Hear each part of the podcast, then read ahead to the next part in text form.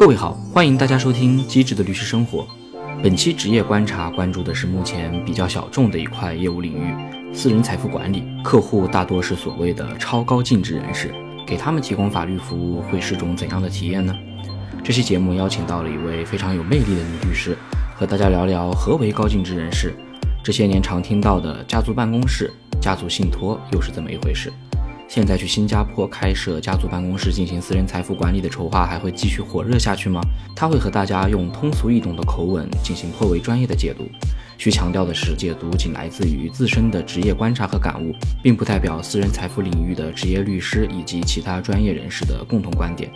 且内容上呢，为了方便听众理解，也会做了一些口语化或非专业的表达。当然了，本播客的内容仅代表个人观点，并不代表任何律师事务所或律师出具的任何形式的法律意见或建议。未经本播客的授权，不得转载或使用播客节目中的任何内容。如果你喜欢本期节目，别忘了点击订阅、关注与分享转发。本播客在小宇宙、苹果播客、喜马拉雅和 QQ 音乐等平台均可收听。也会通过微信公众号“机智的律师生活”不定期分享节目的文字稿。话不多说，让我们开始本期的节目。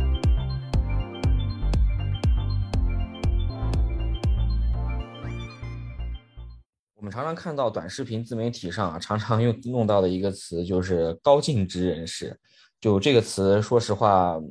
就这这两年，包括一些为了博眼球的视频 UP 主。或者一些其他的内容创作者，他会会冠以这种高净值人士的标签。那到底高净值人士是一个什么样的概念呢？它是不是有一个相对明确也好、宽泛也好的一个标准？为什么会现在抖音也好，还有很多自媒体也好，它会出现这种大量的关于什么高净值呀、超高净值呀、财富管理呀、家族办公室这些相关的概念？因为确实在经过中国过去近三十年的这种财富的积累，在呃两千年早期我们加入世界这个贸易组织，然后我们过去的改革开放以后，在这么过去几十年的积累当中。我觉得是这个财富的量级已经达到了一个非常非常高的一个体量，包括我们现在也是总的经济总量来说，也是世界上第二大经济体。那么这些过去的企业家、民营企业家也好，还是说呃这些非常有能力的人，他创造的财富也好，他其实是到了一个财富需要去传承迭代的一个时代。所以说，面临着这样子一个大的环境背景下，那么在这种财富的迭代、财富的传承的这种。高需求下，所以会涌现了一大批自媒体开始去宣传这样子的一个概念。那么，它宣传其实也是基于现实的一个需求，基于我自己的一个从业上的这个观察，以及我们从业的一些呃共同人员的一些认定。其实对于我们而言，比如说高净值客户，一般来说是指就是可投资资产在一千万人民币以上。那么，仅对于中国这个概念而言，是一千万人民币以上的这个。呃，高净值的个人，那么其实我们在接触的这个行业当中，更多的接触的客户是超高净值客户，超高，因为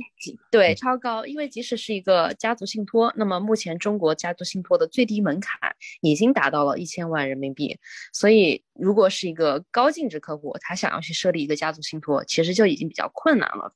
那么，在我的这个客户群里面，更多的其实是一个超高净值客户，也就是说，他们的可投资资产在五千万元人民币以上。对于一些机构而言，它可能会有一些稍微低一点的门槛，比如说一些保险公司会认定三千万人民币就属于超高净值客户，就属于他们的目标群。但是，其实，在我们这个行业总体而言，至少五千万人民币，呃，应该来说是呃。嗯，必不可少的，否则他很多的这种财富管理相关的这种定制的计划和他后续的产品就没有办法跟上他的这个需求。有一个词啊，就是你刚刚提到叫可投资资产，是是否我可以觉得它更接近于一种流动资金的数额呢？因为如果真要算资产的话，其实北上广如果有一套房，可能就比较这个这个标准了。但他说我们所说的可投资，是不是更接近于流动资金的概念？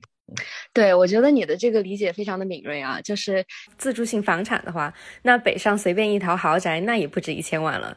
那所以其实这个可投资资产的概念呢，是包括个人的金融资产以及非个人自住性的投资性房产。其中金融资产呢就包括现金、存款、股票、债券、基金、保险、银行理财产品等等。其实按照这样子来计算的话，根据这个招商银行和贝恩公司二零二一年出具的一个中国私人财富报告，其中里面就显示了，在二零二零年，中国可投资资产总规模已经达到二百四十一万亿人民币，且可投资资产在一千万人民币以上的中国高净值人群数量已经达到了二百六十二万人。我脑海中类比的概念更像就是，比如说我们去银行贷款，常常要提供流水，流水要撑得起你这个呃相关的偿付能力，它才会给你提供。嗯，我觉得银行流水跟可投资资产倒不是一个完全相同的概念，因为呢，银行流水的话，它其实反映的是一个人他银行账户的交易习惯。不过呢，确实是侧面的能够反映出来这个客户的经济实力。比如说，我们可以从他的交易习惯里面大概能看出来他的收入情况、他的一个支出情况、他的一个呃整体的经济实力。如果说这个客户名下有呃其他公司的话，那也可以从公司的这个整体的收支情况以及公司的流水，能够看出来这个公司的整体的收收支、负债这些情况。也是一定程度上能够侧面反映出来这个客户所拥有的一些经济实力的。但是呢，其实银行流水还是跟可投资资产不是一个概念。像一些实体的行业，呃，这些大老板他可能个人名下的流水或者公司名下的流水能够达到上亿，但他并不一定拿出能够拿出来上亿的可投资资产。所以我们在实践当中，更多的还是关心这个人名下的一些现金呀、上市公司的股票呀、基金呀、债券呀这些具有比较高流动性的金融资产。那就是你刚刚还提到了，除了高净值人呃相伴随而来的，就我国在发展过程当中，资产的体量进行了非常快速的增长。所以这两年常常听大家讨论的家族办公室，然后家族信托。那这究竟又是一个什么样的东西？因为我没有接触过这样的 超高净值人士跟相关的这个 项目。嗯，明白。呃，那这个我觉得其实很多人对于这些概念都很陌生呢，因为从总体的这个中国的财富管理行业的发展来说，其实我们现在是正好是处于一个非常快速的上升趋势。那么这意味着什么呢？在此前，其实，在呃中国大陆这部分，呃，就这个法律里面，咱们国家对于财富管理这块是没有很多很清晰的概念的。所谓的家族办公室、家族信托这些，嗯，财富管理相关的工具，很多也都是舶来品。特别是，呃，英国呀、香港呀、新加坡呀和一些离岸群岛呀这些这些国家，他们的一些呃相关的经验里面借鉴过来的。因为其实财富管理这一块儿，呃，总体而言，其实是英国的这种英联邦法系下的这些国家是更先进的，也是他们最先发展出来的这一块业务。所以呢，在国外其实已经有比较成熟的律所，他们是专门做这一块的业务，包括一些呃离岸的律所，他们是专门做这一块的业务。嗯，一些比较大的名字，包括什么 Withers 啊这些，在境外也是做的相当成功的。那么对于我们这个中国的很多客户，还有中国的律师而言，其实都是一个比较陌生的词语，像什么家族办公室呀、家族信托。那么家族办公室这一块，我觉得。一个比较好理解的，或者是一个比较形象的比喻，你可以去看到现在在咱们目前的很多大型的民企里面，他们可能会有一个类似于总裁办公室，或者是一个就是家族内部会有一个决策的机构，比如说这个决策机构是由自己的亲密的伴侣、所信任的朋友，或者是一些专业的服务人员为他们提供这个公司日常运营的一些建议。那家族办公室其实就跟这个很类似。只不过区别在于，很多民营企业它自己所拥有的这种内部的管理机构，它其实是有点家企不分的，就可能也是呃家人会给你一些就是嗯怎么说运营上的一些 advice，或者说你自己的这个家庭的需求会从公司的流动资金里面去抽取，或者说存在一些家企不分的情况。那我刚才只是举个例子，但真正的家族办公室更多的其实是一些非常专业的中介的服务机构所组成的，比如。说律师、会计师、呃银行家，还有就是说 consulting，就是咨询的这些从业人员，会给你啊在一起为你的整个家族的财富规划给出他们那一块的专业的建议，以及这个家族办公室里面也会包括很多的专业的投资人员，他们负责帮你把这个家族的财富进行一个投资，然后帮你去规划这个怎么样去。呃传承你的家庭的财富，所以是这样子的一个概念。那么你可以想象成一个家庭，它拥有自己的一个私人企业，仅仅是为这个家族的财富服务，而不是说为这个企业的发展进行服务，是这样的一个概念。办公室中有家族内部自己的人为主，肯定占主要的，然后也会引入一些顾问来一块参与到这个办公室当中。其实他们就是属于给这个家族打工的一些专业人员，我这么理解可不可以？呃，我觉得你的理解一部分是正确的，其实也是要看这个家族办公室它的类型是什么样的。嗯，那目前我们谈到家族办公室，多数的时候是呃。基本上是指它是指单一的家族办公室。那么作为单一的家族办公室的话，它其实就是由某一个家族来单独设立。比如说马云爸爸他自己就有一个家办，然后他的这个家族办公室就是围绕马云家族的这个财富来进行规划和管理。通常而言，正如它的名字所言，它是指服务一个家族的机构。那么在这种架构里面呢？家族办公室就主要是由家族成员来进行管理和控制，此外，他会聘请专业的团队来进行综合负责家族的这个投资的事务，啊，以及管理的事务，以及为他提供这种定制化的财富管理和财富解决的方案。但是市面上还有另外一种家族办公室，叫做联合家族办公室。那么联合家族办公室呢，就是由多位。超高净值人士或家族，呃，他们一起共同设立的一个家族办公室的管理机构，它可以是呃第三方的独立的机构，同时为多个家族办公室提供服务。那么这种情况下啊，它可能就是并不是说某一个家族的成员或某几个家族的成员占多数，而是说更多的是专业的人员占绝大多数，因为他们提供的服务是不仅仅是服务一个家族，而且提供的服务并不仅仅是一类的服务，它是提供一个非常综合的服务，也会出现很多的资源换呀，或者是人际关系的这种人脉网络的链接呀。那么对于家族办公室联合家族办公室的这个人的综合素质的要求就会更高，因为如果你仅仅是一个家族的成员，你是没有办法去提供针对自己家族和其他家族的这种方方面面的需求的。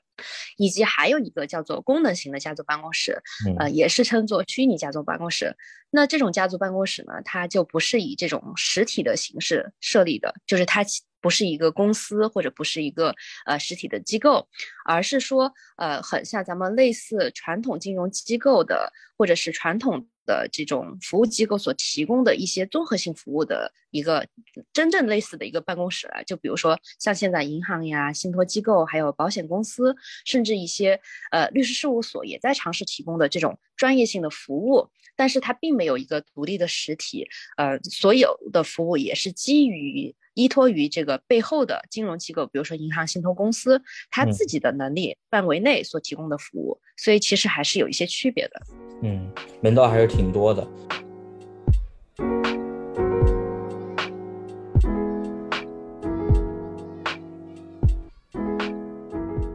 信托是不是常常这些超高值净值人士的家族会采取的一个呃法律工具呢？因为说实话，大家可能。在学生时代接触过一些信托法或者呃信托的概念，比如说我大概了解它是源源于英国的一种比较古老又超前的，很矛盾啊，古老又超前的一种呃财富管理手段。就是从你的角度来言，你是怎么认识呃信托以及信托和这种呃私人财富管理之间的关系的？那我觉得是这样子啊，其实信托确实是来源于英国，它其实一开始而言，并不是说作为一种。专门的财富管理的手段，它其实是一种更类似于，就是在当时为了解决当时的这个战争背景下，很多很多军官、很多十字军东征以后，他们的家产没有人去进行一个管理，所以他们把自己的这种资产、家产、房产托付给到自己所信任的人进行管理的这这一种呃客观的一种怎么说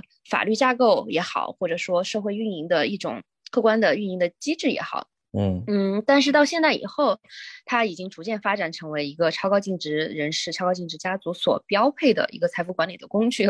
为什么它现在基本上是一个标配呢？就是在于它的这个应用范围非常非常的广泛，以及它的功能性也非常的全面。首先，一个很重要的功能就是它能够去进行一个财富的储存，或者说财富的一个保护。因为信托它其实是有一个非常独特的法律架构，也就是说，当你把你自己的资产交到你一个信托机构以后，你是需要从法律上把这个法律上的所有权也是转移到这个信托机构里面的。也就是说，这笔钱从法律的意义上来说，跟你就没有太大的关系了。当然，你的家人或者说你自己可以作为一个受益人，从中领取一些固定的收益，或者说受到条件分配的收益。但是实际上，它跟你。之间，这个信托财产跟你、跟信托公司以及跟受益人这三方都是非常独立的存在。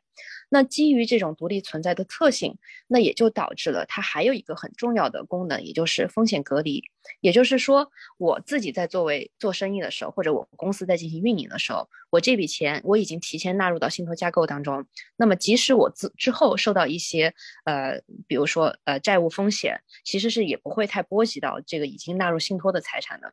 嗯，所以基于这两个点，其实。它就也就是很受到很多超高净值人士他们的这个青睐，他们已经到达一个非常高的财富量级以后，在他们这个层面的人思考就已经不是在赚钱的这个维度了，而更多的一个维度是我如何把这个财富给保持下去，保持它的缓慢的增长也好，或者甚至不增长，但是我能维持这个财富的正常的流通，保证我的家族、我的后代、我我的世代能够都从这笔财富里面受益。家族信托就是基于这样子超高净值人士的一个需求，以及他自身的一个非常独特的，呃，法律的这个特征，所以受到了超高净值人士的呃非常多的青睐。哎，所以从信托这个角度而言，我直观的理解，因为它伴随着一个所有权转移嘛，客户把这笔资金的所有权转移给了这个处理他资金的信托机构过后，但万一就是说客户有需求想把这笔交付出去的。资产给拿回来，这个法律上是会有一些，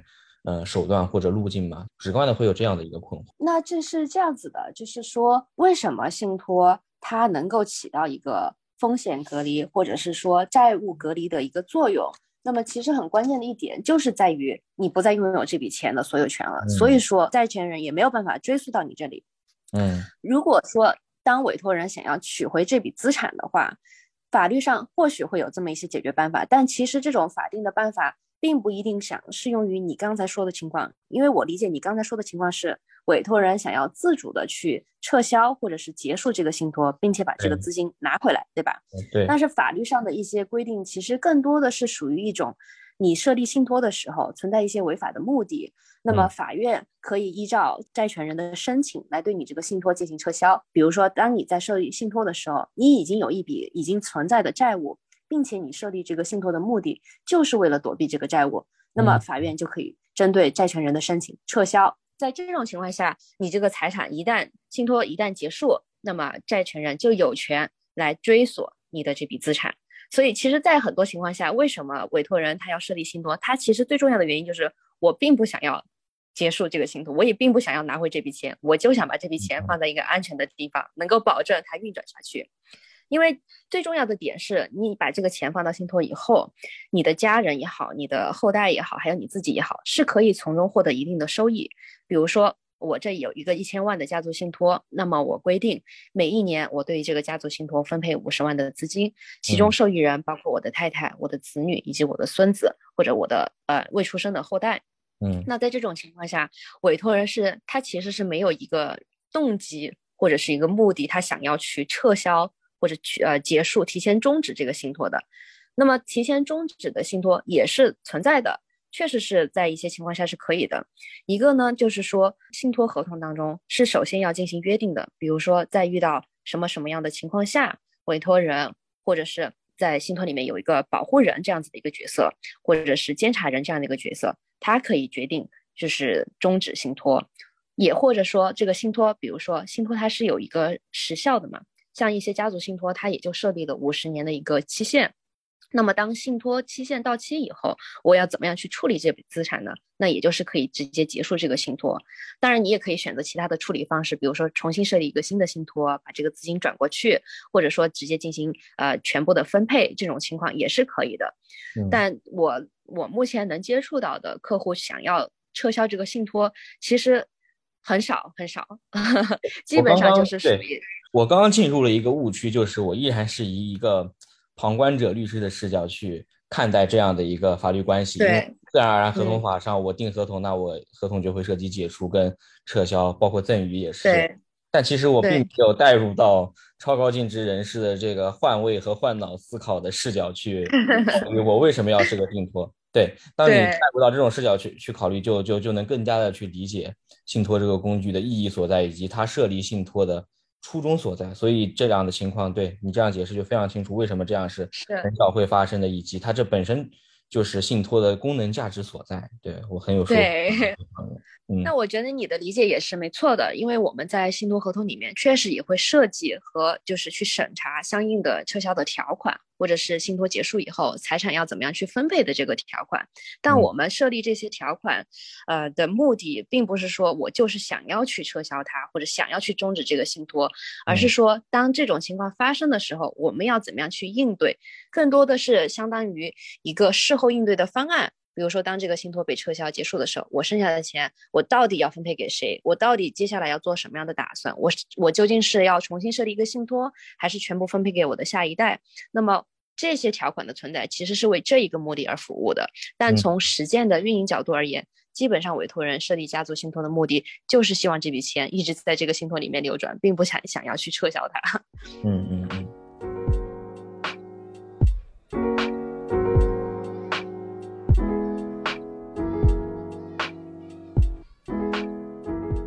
但我们还是回到律师的工作。其实我相信，刚刚围绕高净值人士、超高净值人士、私人财富管理，其实都有了一个非常全面而且通俗易懂的介绍吧。律师在做私人财富管理这些项目当中啊，我们服务的客户都是这些呃超高净值人士。那项目一般都会做些哪些工作呢？就比如说在总体的这种规划上，还是说风险的这个把控上，还是说一系列一揽子。协议跟家族关系之间的处理上，律师大概都做些什么事儿？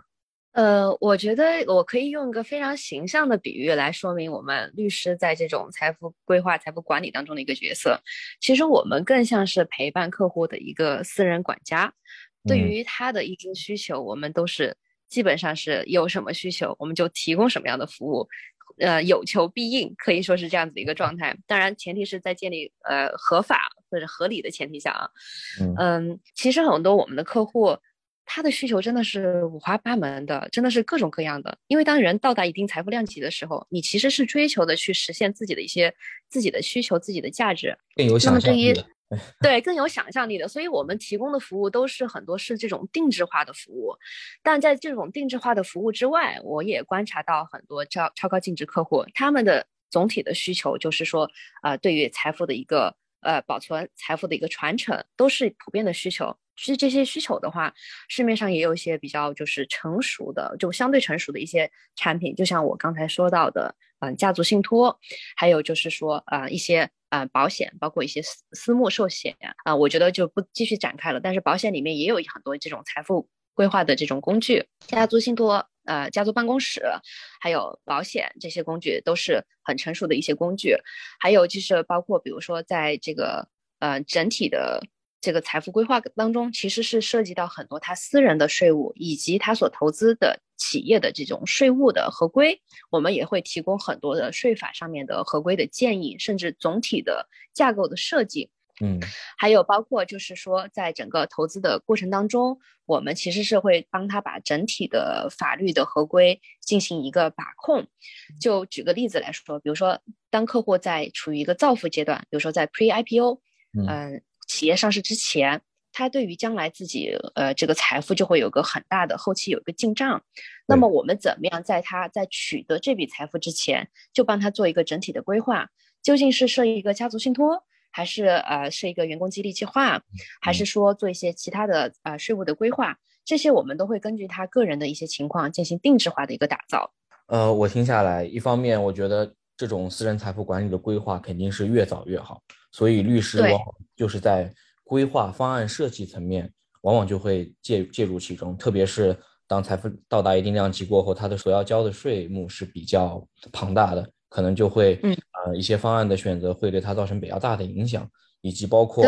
就是说，这个规划的方案上，可能也要伴随现在国际比较复杂的地缘政治跟经济变化的影响，也会有也会有一些就是在方案设计上的一些调整。这你在项目当中有遇到过吗？哦，这个是肯定的，这个非常非常普遍。那以我刚才举的那个例子，这个实际控制人他所持有的企业想要进行上市的时候，那么我们就会考虑到，就是具体的这个你，比如说设一个家族信托，它什么时候设立？它设立究竟是呃选用哪个法域？比如说到底是 BVI 是开曼，还是呃根西泽西，还是英国，还是美国？这些地方我们其实都是要进行一个综合的考虑。那么设立的时间点究竟是在啊 A 轮、B 轮？还是说在 pre IPO 之前设立，以及设立的对象包括有哪些人，就是说财富的退出的通道是怎么样的，我们也要提前的去规划好。究竟你是要作为一个家族信托的受益人去取得这笔收益，还是说你要作为一个员工获得一个员工激励来取得这笔收益，还是说你想要通过一种公司投资的形式啊，比如说境外投资再返程回到中国啊这种形式来获取你的这个可能会取得的这个收益？所以呢，我们。当然是建议客户在越早规划越好。在之前呢，在没有这个概念的时候，很多客户是没有这样子的一个财富规划的一个概念，所以导致他们企业上市或者说取得巨额财富以后，会面临到呃一些其实税务上面的一些风险，或者说法律上面的一些风险。那这个时候你再引入律师进行规划的话，我们能做，当然能做很多，但是我们能做的就没有在你你还没有就是。取得这笔财富之前，提前规划做的这些事情就更多。嗯嗯。所以，其实当我们在进行财富规划的时候，确实是会综合运用到不同国家法律的一些，嗯，这些法律的规定，还有就是不同国家就是这个怎么说，对于财富的这种欢迎的态度。就比如说你刚才提到地缘政治，我们也是会考虑的。就像现在中国、美国就。面临一种比较冲突对峙的一个状态的情况下，那我们究竟是否要考虑在美国设立它的这个美国信托，以及我们是否建议客户取得美国身份，还是说取得其他国家的身份，这些点也是会去综合考虑的。呃，所以其实是一个非常非常复杂或者是需综合性的一个架构。对律师的商事思维要求非常高，我听下来，除了商事思维以外，我八卦的问一下，那其实会涉及争议解决吗？如果家族内部关系比较复杂的话，律师是否也会 牵扯到就是家族内的争议解决，包括一些啊说的更八卦一点，婚姻家事的一些一一些处理，这个你有遇到过吗？哦，这个其实是非常非常典型的。嗯，怎么说呢？争议解决这块儿，就是私人财富在境外的话，其实跟争议解决是密不相关的。嗯，很多很多律师其实他是从一开始是从争议解决，从婚姻家庭的律师。入手再再转型作为私人财富律师的，在中国目前是可能是有这样的一个现象啊，在境外的话，他们结合是更紧密的，因为这二者其实是没有办法去区分的。当你财富到达这个量级，甚至不要说财富到达这个量级，正常的普通人在日常的生生活当中也是会存在各种各样的矛盾摩擦，甚至你去买一个理财产品，哎，理财经理告诉你不好意思，客户，你这笔钱我全给你亏了，你肯定也是会非常的不爽他，你会想要去。找到一个法律的手段去去补偿你的这个损失。对，那对于客户来说也是一样的，他们的需求是多种多样的，也就意味着他们的矛盾点的存在也是到处都有的。有可能是家族内部成员之间出现了利益分配的不均，导致了这个呃需要。进行一些离婚官司哈，包括我们经常在港媒看到的那种天价离婚官司，什么豪门内部的这种呃争议，这种八卦也是挺多的。这是一块儿，那另外一块儿呢，就是说呃，比如说客户他把自己的钱交给了受托机构，呃，或者说交给了专业的投资机构进行打理、进行管理的过程中，出现了这个与机构间的纠纷，那也是需要争议解决律师去及时的去提供相应的服务和支持的。还有就是说，包括他自己的一些呃，在境外，比如说他在身份规划的过程中，跟移民机构，或者说跟这个移民的嗯，就是主管的，How can I say immigration bureau，就是这种主管的当局吧，政府机构产生争争议的时候，那这个时候也是需要具有相关的移民经验的律师。来给他进行出谋划策，然后帮他去争取他自己的利益的。所以你会看到，在财富规划的方方面面、不同阶段、每个角度，它其实都是需要有争议解决的律师的。但你这个律师可能并不一定说具备所有方面的知识，那这种律师他可能也没有办法做到呃提供一个很专精的服务，而是说他需要很强大的一个律师团，嗯，他需要提供针对不同的需求来给他提供不同的服务。那我们团队有个很好的优势，就是说，呃，我们自身的话，其实是从税务、还有投资、还有私人财富、身份规划这些方方面面的，我们都能提供一个非常好的一个服务。但同时，如果说客户需要一些很专业的意见的时候，我们也会寻求包括内部的专业团队的支持，或者是外部律师的一些协助。所以在这个点位上，也是可以补足客户的需求的。在任何一个项目过程当中，律师团队一定会跟不同的相关方合作。就我听来，就是说，一方面会跟不同其他比较专业领域的律师合作。如果客户有需求了，特别是客户有想象力的需求过来的时候，那一定是要引入不同的相关方合作的。就比如，呃，我听下来，当地律师可能如果在跨境的这种规划当中，当地律师的意见，呃，移民局移民律师的意见会很重要。那除了律师群体之外，就比如说税务筹划，我，相信应该也会引入一些会计机构或税务中介或者其他的一些咨询公司。这个你在项目过程中打交道的多吗？这个是肯定的，就是像我刚才说的，刚才你提到的移民律师，他也是基于如果客户有身份规划的需求，我们才可能会涉及到移民律师。但更多我们打交道的机构其实是，比如说呃信托机构以及这些呃私人银行。啊，还有就是说，呃，一些企业的这种呃战略战略的投资部门，还有比如说一些呃财务的会计机构，这些的话我们都会打交道会比较多。还有一个就是可能是家族内部的一个管家，或者是家族内部的一个嗯，就是咨询方的一个这样子一个概念，我们也会跟他们打很多交道。就是比如说这个家族内部他很值得信赖的这个人，其实我们也会打很多的交道。所以其实。我们打交道的这些这些主体和这些中介机构还是蛮多元化的。那其实对私人财富管理律师而言，你觉得就是如果说啊，我以一个私人财富管理律师为这个职业目标的话，哪些方面的法律基础是比较重要的呢？我刚刚听下来，税法、信托法、公司法啊，往往应该是比较核心的。那结合你的这种嗯职业经验，可能哪些领域的知识和技能会是加分项？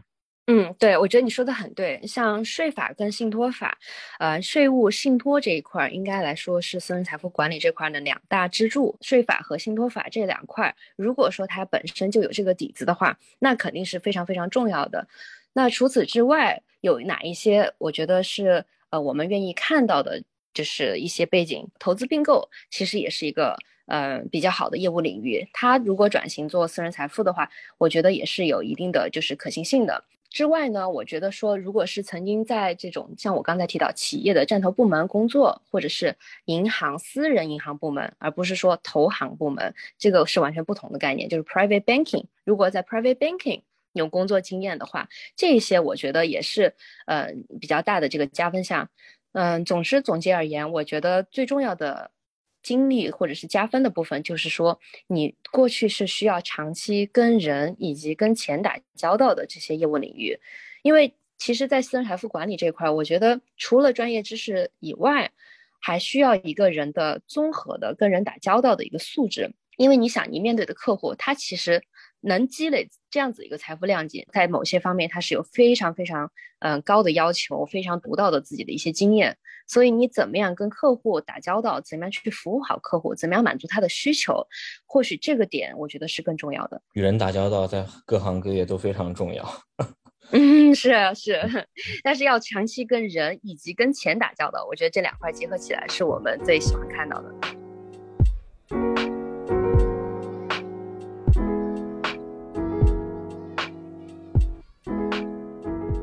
总结的非常好。那结合你的个人经历，就是说，包括你最近也频繁的跟境内、境外的一些呃律所、律师有过一些深入的交流。那是什么样的契机让你或者这个群体接触到私人财富管理为领域呢？就是总体而言，你觉得就是做了这些年的相关业务，会给你带来一种怎样的感受？嗯，对于我这块呢，我现在是非常坚定的想要继续呃在这块长期的去发展的。因为从我的背景而言，我是高中就去英国留学，然后在那边读了高中、大学、研究生，然后也是接触到了非常多的这个呃英联邦的这些相应的文化，还有就是说，嗯，在法律方面也学习到了很多跟私人财富相关的一些课程，比如说信托法，还有比如说横平法，比如说这个呃英国的地产法，因为有钱人在英国也是会有很多的这个房产的置业需求。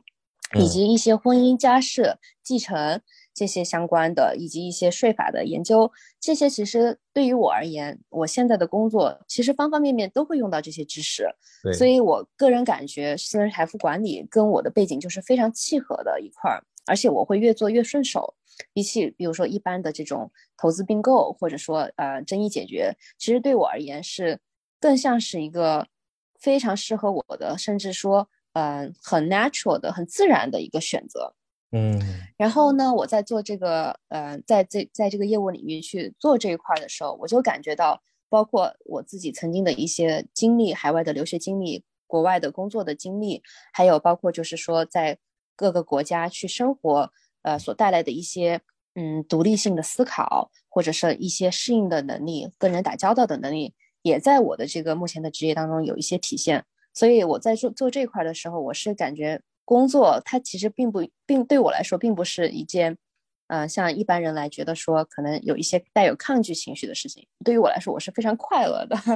而且甚至当我。我我知道有一些朋友他们会觉得说，哎，我很不喜欢我现在的工作，上班如上坟。但对我来说，我每一天都感受到我自己的进步，每天都感受到自己的快乐，所以我是很希望能够在这个业务领域长期发展的。但至于到底是发展五年、十年还是多久，我觉得这个点还要看未来的一些变化。对，因为我觉得私人财富这一块，它其实可以衍生出非常非常多的业务，非常多的需求。那你到是到底是想要怎么样在这一条路上打通？我觉得还是有很多东西去可以去思考的。但是做私人财富管理律师这块，我应该是非常坚定的。啊，自己也就变超高净值人士了，然后想象力也会进一步的丰富。应该是希望如此。那到时候我就不用再找个律师来管理了，我自己就能全上了。自我管理。嗯，再扯远一点就是。嗯，其实私人财富管理，说实话，我觉得国内啊，应该还是比较新兴和蓝海的状态。正如你刚刚提到的，很多私人财富管理都是婚姻家事啊，做离婚的律师，呃，往往切入和进入到这个领域的。其实对于一些呃跨境的能力，以及全球视角和人际关系的能力，都还处于一个呃蓝海的状态。但是中国的很多呃财富量级以及伴随着经济飞速发展过程当中造就的一大批超高净值人士，虽然它比例不高，但是中国人口基数的原因导致它的数量也非常可观。你觉得能够感受到私人财富管理在这两年会有一个急剧的上升或者一个扩张的一个态势吗？还是说你觉得依然会是这样一个长期保持小而精的一个领域呢？嗯，我觉得就像我刚才一开始提到的一样。这个私人财富管理这一块儿，我觉得在中国已经是出现了一个非常明显的一个上升趋势，并且在未来会加速上升，甚至出现一个大爆发的一个状态。嗯，因为不光是从我们的这个业务量，还有包括我们接触的这个客户的这种强烈的需求感，以及很多中介机构都在不停的开发这块的业务。就就比如说拿加班来举例，我们知道我们合作的一个嗯保险行业的一个一个保险大鳄。他们就已经在就是加速的去筹划自自己的这种加办的业务，而且从他们的这个这个速度来看，比如说在曾经在二零二二一年以前，或许就就那么几十个加班，但是二二年甚至到二三年前半年，直接就是翻了好几倍。这种需求我觉得是非常夸张的，甚至说很难再见到在其他业务领域你能看到这么这么飞速增长的一个需求。基于这种需求，这种发展，其实是真的能看到这个行业在呃未来应该是有一个很大的爆发。包括我这次其实去到香港去参加一些活动，呃，其实是一个嗯私人银行的一个闭门研讨会，他就邀请了呃很多行业的专家，包括律所，还有包括自己的很多这种超高净值客户来去参加这样子的一个研讨会。嗯，你也会看到，就是说，嗯。这个市场是非常非常活跃的，以及在在香港、新加坡境外这些地方，呃，是一个非常成熟，并且在日益走向成熟的一个阶段。对于我们现在而言，我们是在是在一个加速上坡的一个阶段，嗯，所以我觉得说应该是会未来应该是非常可期的。相比香港这两年大家讨论的新加坡，似乎变成了一个。私人财富管理非常热门的一个领域，啊，不少高净值人士、超高净值人士也也都在规划移民去那儿，或者在那儿成立家族办公室。从你的视角，你觉得如何看待就是新加坡这两年的爆火？呃，我觉得这个新加坡家办啊，就是它确实最近两年非常非常的火，因为其实家族办公室这个概念在境外最开始提出来的其实是阿联酋，这个我觉得可能很多人都都会比较 surprise。我一开始知道这个知识点的时候也是比较 surprise。其实阿联酋在零八年的时候就已经推出推出了家族办公室，但是基于当地的政府的支持、政策的支持。和当地人的这个意识不够，所以它其实发展是非常缓慢的，甚至是没有什么雪花的。到现在为止，也就是两位数不到的一个一个发展的状态。嗯，而新加坡的家族办公室呢，它其实是呃最早最早有这种概念的话，可能是到呃一四年。因为其实新加坡它相当于香港或者是美国而言，它首先国家的体量是比较小的，它的经济活动也是没有香港和这个呃美国的那么大的。除此以外，它的这个资本市场的活跃度，包括我们看到新加坡上市的公司也是很少的。它最多，我们根据一些比较嗯可靠的私人的数据而言来说，新加坡它可能资本市场一天最高的这种活动量，也就是在七十个亿的资金左右。但是对于香港而言，它最多一天能够达到两三千亿，这完全不是一个量级的一个资本的活动量。所以在传统而言，其实香港是更注重有公司上市啊、资本市场这一块的业务。所以新加坡在考虑到自己跟香港或者是其他国际这种金融大都市的这种区别以后，他就开始去构思。我是想要一个什么样的引入，通过什么样的方式能够把更多的财富引入到我这个国家呢？所以也就开始后来他们首先开发出了这个家族办公室这一块的业务。那么家族办公室的话，二一四年开始到一七年，它可能也就不到一百的这个数量成立，然后到一九年以后，差不多增加到两年翻了一倍，差不多到两百个数量。而我提到这些家族办公室的数量，也仅仅是金融管理局、新加坡金融管理局能够统计到的数量，因为它能统计到的只是说这些需要申请优惠、申请一些执照的，就是受它管理的这个家族办公室的数量。而对于一些它不需要进行监管的，那它其实是没有这个统计的。嗯，那么一九年差不多到了两百，到二零年左右，基本上又翻了一倍到四百，所以你其实可以看到这个速度是在加速上升的。到了二一年以后，直接到了七百，然后到了二二年就已经是超过一千了。为什么这集中的二零年到二一年、二二年，特别是二二年这一年会有一个非常非常快速的增长呢？是因为之前经呃经管局是对于这种单一家族办公室是推出了非常多的一些税务优惠，以及对他们这些呃家族办公室的金融从业人员的一个呃执照的豁免这两大块的一个优惠。所以导致了很多人非常愿意去到新加坡去设立这个家族办公室。而在此时，香港的加办其实从二零年才开始有个最初的起步，到现在为止也还没有推出一个非常正式的甚至成熟的一个加办的计划。因为香港现在其实最新的一个法律还这个一个税务优惠的这种呃法律法规还是在处于一个讨论的阶段吧，并没有处于实施。所以新加坡在这个地方它就有非常得天独厚的趋势。一个呢，说是基于这个中美对抗的一个大环境，很多资金他会想要考虑说，哎，我到底是否想要继续留在香港，留在大陆，还是说我要去到一个境外？那么去到境外，我到底又去到哪一个地方是更为安全呢？那么此刻新加坡它的这个地缘的优势就会体现出来，它既有一种非常国际化的视野，非常国际化的这种金融管理和法律的市场。同时呢，它又是处于一个相对中立的一个地方，所以呢，就会涌现出很多财富会集中的大量的涌现到新加坡的这么一个局面。那么，新加坡政府也是非常聪明的抓住了这种财富转移的趋势，加速的推出了很多这种加办的计划，还有一些政策的补贴，就吸引了很多人来到新加坡去设立家族办公室。但是，这个变化其实在二二年之后，我们也看到有一些新的转折。因为可能过去因为这种家族办公室的投资的门槛稍微偏低，所以呢，新加坡政府在收到了大量的申请以后，他们决定开始一步步的收紧这个政策，因为钱对他们来说已经够了，我已经不需要再吸引更多的钱了，所以对他们而言，现在是去吸引更优质的金钱，所以他们现在开始挑挑选自己的客户。所以你能看到一个非常非常大的一个门槛的变化，也是反映出了新加坡当局政府对于这个家家族办公室这一块的支持，是从一个非常开放、非常支持的态度，逐渐转变为我也欢迎你来到，但是我更欢迎一些优质的人员来到，到这样子一个转变。